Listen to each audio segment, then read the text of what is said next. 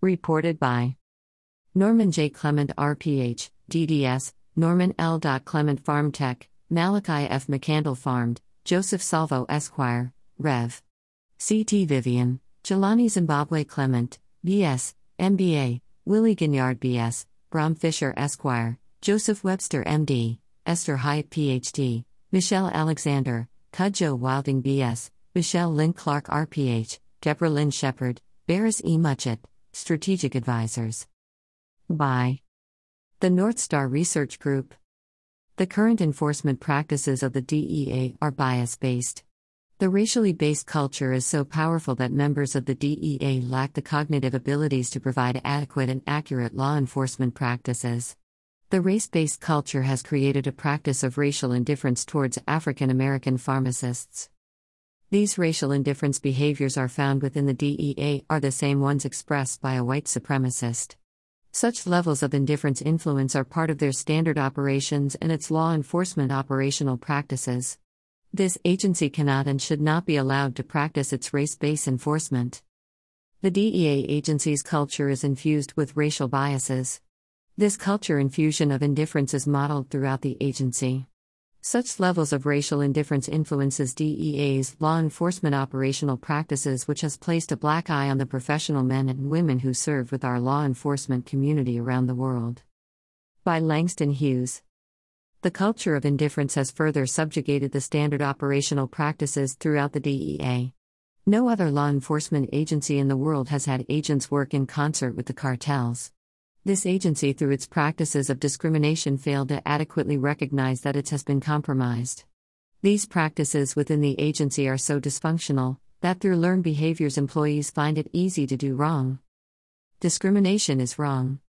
The dangers the DEA has placed America within is presently uncrowned by the agency. Within the assimilation theory, an agency will follow the cultural practices of wrongfulness and subordinate the laws to achieve personal objectives. This agency has gone far enough. The current practices are far below the standards of a professional law enforcement agency. According to ABC News, Jim Mustian of Associated Press and the Baltimore Sun Times, Justin Fenton, June 18, 2020. The group of retired agents said in a statement sent to news organizations this week that Attorney General William Barr was out of touch with racial disparities that permeate not only local police departments but federal law enforcement. In fact, black DEA agent filed a claim of gross discrimination and, diabolical racism in 1978 and it sat in the federal court system for 41 years, while incompetent, unqualified whites were freely promoted. This is a culture, said Carl Kolder, who previously oversaw the DEA's Washington Field Division, served on the agency's diversity committee, and was one of 76 former agents involved in drafting the statement. You still don't have African Americans in positions to really monitor and ensure things are equal. Gary Tuggle, who was a special agent in charge of the Baltimore field office and served as interim Baltimore Police Commissioner in 2018, said he thinks the problem has worsened in recent years. Ernie Howard, who was the special agent in charge in Houston from 1997 to 2001, said there is not an even playing field. The DEA hasn't had an African American female special agent in charge in years, Tuggle said. That's ridiculous. June Werdlow Rogers, who previously led the DEA's New England field office from 2002 to 2008. I'm really glad we're at a point now where people are listening, but in order for us to change things, we've got to change minds and hearts. Rogers recalled while an agent in Baltimore, she was pulled over and questioned despite showing her DEA credentials until a white DEA supervisor intervened, and that a magistrate judge once confused her for a defendant in court. 1. 2. We can easily relate with former Agent Rogers and share our experience with privileged judges. Transcripts from January 28, 2020, DEA v Pronto Pharmacy LLC, Tampa, Florida. Docket 19 42, before Judge Mark D. Dowd held in Tampa, FL. Mr. Cisco, no objection. Judge Dowd, thank you, Mr. Cisco. Judge Dowd speaking to witness, DEA Richard James Albert, Mr. Clement, one question. When you served that document on the pharmacy, were these printed out for you at that time, or were these maintained at the pharmacy in a logbook, or do you know where these actually came from? The witness, DEA Richard James Albert, they will be maintained in a logbook.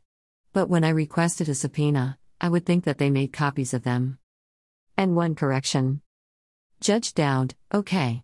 So, you weren't there when they were produced, you came back for them?